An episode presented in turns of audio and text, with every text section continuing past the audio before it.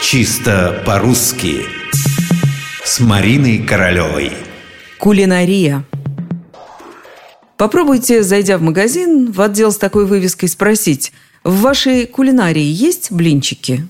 Наверняка ответом вам будет молчание.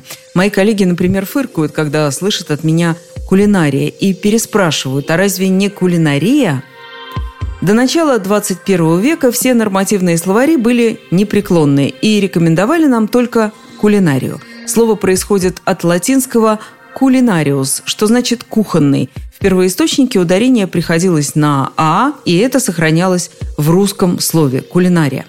Точнее, в одном из его вариантов, который считался, безусловно, литературным. Однако нельзя было не признать очевидного – все вокруг произносили «кулинария». Это было народным выбором.